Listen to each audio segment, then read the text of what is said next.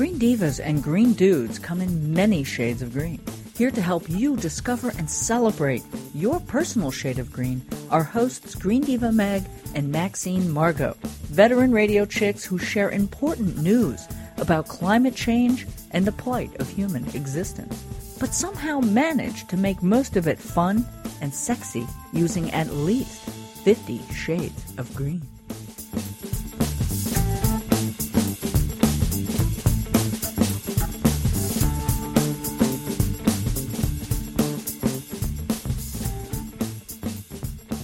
Well, hey everyone. Thank you so much for tuning in to 50 Shades of Green Divas. And you have at least two shades here Yes, definitely. Two shades. with Green Diva Meg and Green Diva Max. Um, again, I've been capturing that, and Meg hasn't hit me yet, so I guess I'm good. I think it's awesome. I like uh, Meg and Max Green Divas. That's that's cool. Like the more Green Divas, the merrier. We should have That's just- what I always say. Me too. Everyone should be a Green Diva. Or a Green Dude, as Or, a or a green dude We know all of the guys, and and, and I'll let my green doggies too. You know? Green Wolf. right? Green wolf. We got Gracie Wolf here. We got Gracie Wolf and, and Sparky's in in holding. Uh, Sparky. he, he's really a cutie guy, and You have a dog named Sparky? Yeah. Did you ever watch South Park? Yes, I've seen South Park. Did This you is- see the Sparky Don't Be Gay one? No, I didn't. I'll have to catch that. It was a very funny episode. I don't even remember all the circumstances, but it's become like a little thing that we say around here uh-huh. because they're like freaking out that the dog is gay. So, and I don't know which character even, but he turns to the dog and he's like yelling in his face, Sparky, don't be gay. Well, I don't think Sparky's gay, but he's, you know, he doesn't have his, you know, what's it's you know, since he's a pup. So I, Yeah, he's Well, neutralized. he's, well, he's Sparky 2.0. He's actually was named after Sparky 1. Well, this is Gracie oh. 2.0. you know, so there you go. I mean, you know, we had Spanky and Spunky in between. so, so that's that's the way that rolled. Oh, my but, God. But anyway, you know, we love dogs here. So Well, you got out there in the world and did a great, which you do. You take your like little mobile my recording little, stuff. right? My little iPad, my little iRig, my Yeah. mic, and my mouth, and uh, I press buttons because since I'm tech phobic in other ways, I do know how to work this, so I I can go out on the fly and get some Well, you've gotten tags. some great, great comments from people, and this is a really nice full interview that you did. Right with Um, with Sharon Abreu, who has uh, who does a one woman show called The Climate Monologues. Uh, it was at the United Solo Theater in uh, Manhattan on Theater Row on Forty Second Street in the you know 9th and tenth. There's a whole beautiful Yeah, area yeah. of, of theaters, and she did her one woman show. And it is awesome. And she's been doing this for a while. They just asked her back, I found out, to do another show coming up and she takes real stories from from people who are directly affected by climate change, whether it be a coal miner in West Virginia, she, or uh, out in uh, a mom out in. Uh, I think it was in Washington, state of Washington area, and uh, indigenous, you know, Native Americans who have, you know, um, that's a big topic these days. Yeah. And and she she takes uh, their part and she tells their story, Mm-hmm. and she also, you know, has music to go with it that she composed. It's and, brilliant. I love the concept. She's really. You know, she lives out in the Orcas Island, way out. Uh, she sees whales, I think, uh, but it's it's way out off the coast of uh, Washington, and it's, a, it's an island that takes her forever to get back and forth. But hey, she's a New Yorker by and a fellow NYU uh, Violet, yay! Uh, and and we got a chance to talk, you know, after her last show, and uh, we we got a nice little interview about you know what what she's about these days. really psyched. I I'm looking forward to hearing this, and so I'm going to be listening with all of you. Okay, and in the meantime, before we uh, open those floodgates, we're going to just ask that you check us out on social media at the Green Divas and At TM Shades of Green. And you know and those are on Twitter and also at Green Diva Meg, of course. Twitter, Instagram, Facebook, All of it. all of it really. And uh, you can find the show on either thegreendivas.com. Um, we have information on Fifty Shades of Green Divas there. Uh, but it is also on all of your favorite podcast platforms iTunes, iHeartRadio, Stitcher, Spreaker, Buzzsprout, SoundCloud. Wow. And there's, I think there's even more, but, uh, you know. Things that we don't even know about. It's in cyberspace. it gets around, man. It's out in the clouds. It's out in, you know. It's getting may- around. Maybe SpaceX will carry it down the next mission. There you go. know. I don't know. But we appreciate your tuning in and listening. Interact with us. Let us know what you, what you like, what you want to hear, and uh, just let us know you're out there. Yeah, tweet us and, and send us things you, you want to hear. As, as Meg said, man. let us know. It's supposed to be an interactive world. You have like at least five devices, and uh, use one of them to contact us. That would be awesome. All right. Well, enjoy the rest of the show.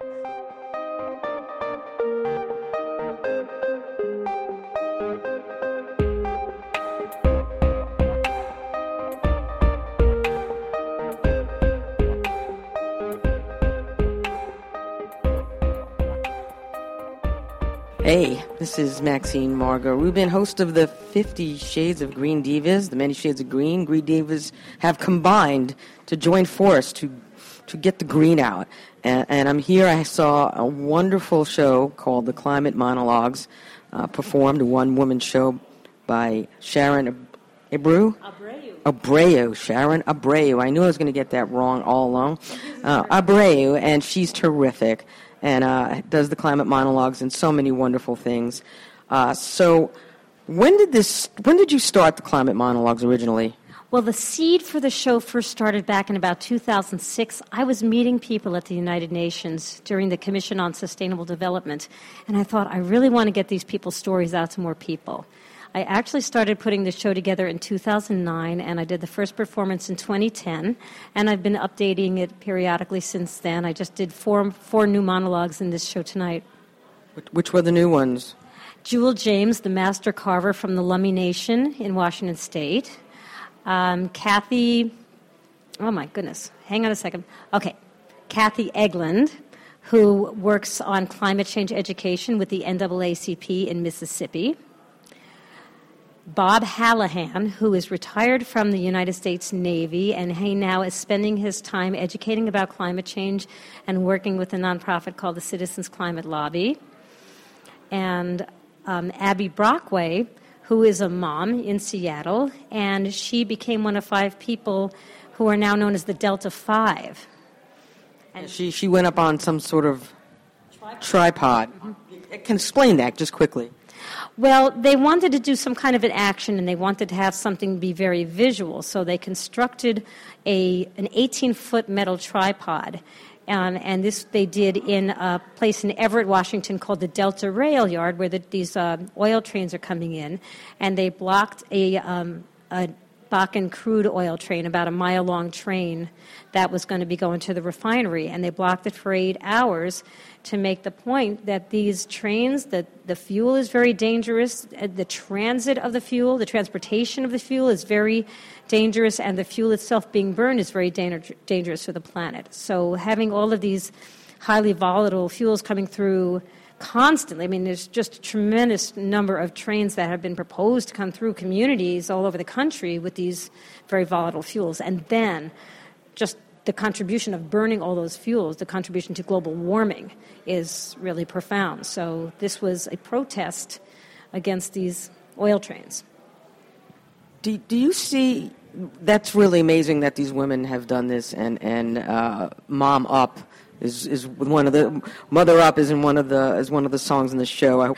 But uh, when you started the the climate monologues, have you found a an increase in people's awareness of what's going on, and in this current political, uh, I don't even what to call it, fiasco. I could, or I, I, it's I can't even wrap my head around it.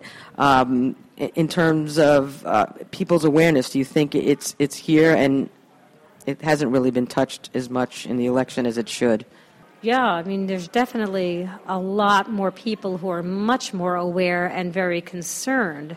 You know, when I started doing climate change education in 2000, Not very many people were talking about it. I would start talking about climate change and I would see people's eyes glaze over. And now so many people are working and pushing and trying to make needed changes in, in our behavior and how we do things. And you know, seeing the actual economic benefits of switching to renewable energy and energy efficiency but we don't have the political will, and you can just look at the money in politics and see how that is playing an extremely, extremely uh, tragic role.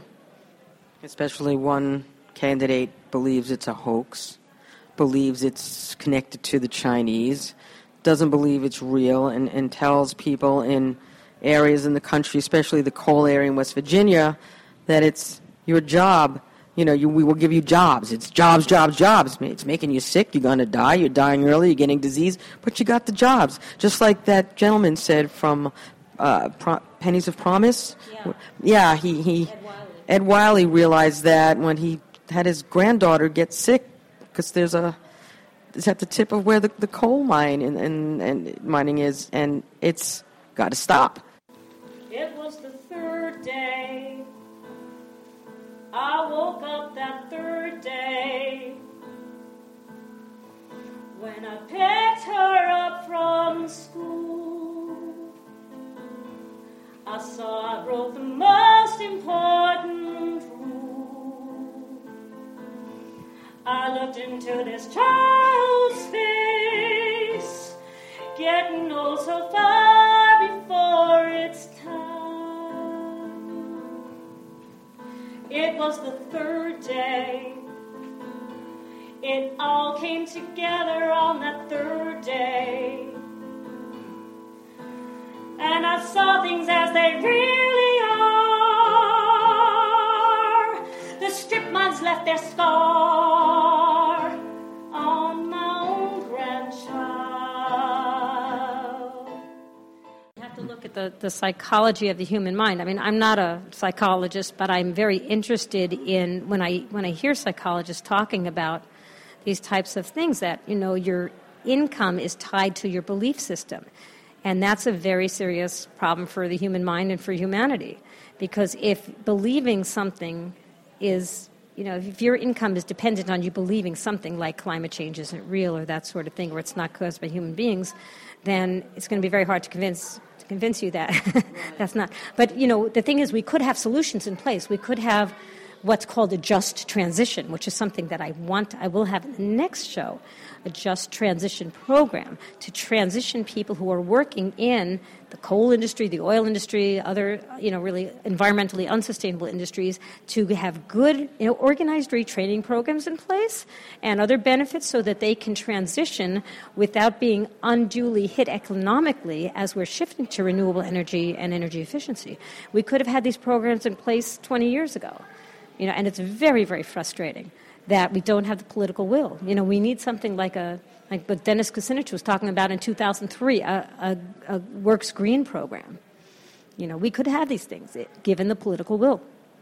I call it the House of Reprehensibles because, and people were laughing, but it's it's the truth. I mean, at this point, it's it's not getting done in, in Congress. It's just not going to happen, and for that reason alone, it's just something that that has to be changed. And the other problem is that incremental change is not good enough. And that's why, you know, I'm not happy with people that, that are, you know, yeah, they're saying they believe in climate change and they want to take action, but taking very small incremental action and still producing lots of fossil fuels that are poisoning people's water supply, that is completely unacceptable. We should be way past that right now. And why aren't we? We have to be asking those questions of these elected officials, however they're getting elected one way or another. Well, sometimes you have people who just don't want to do.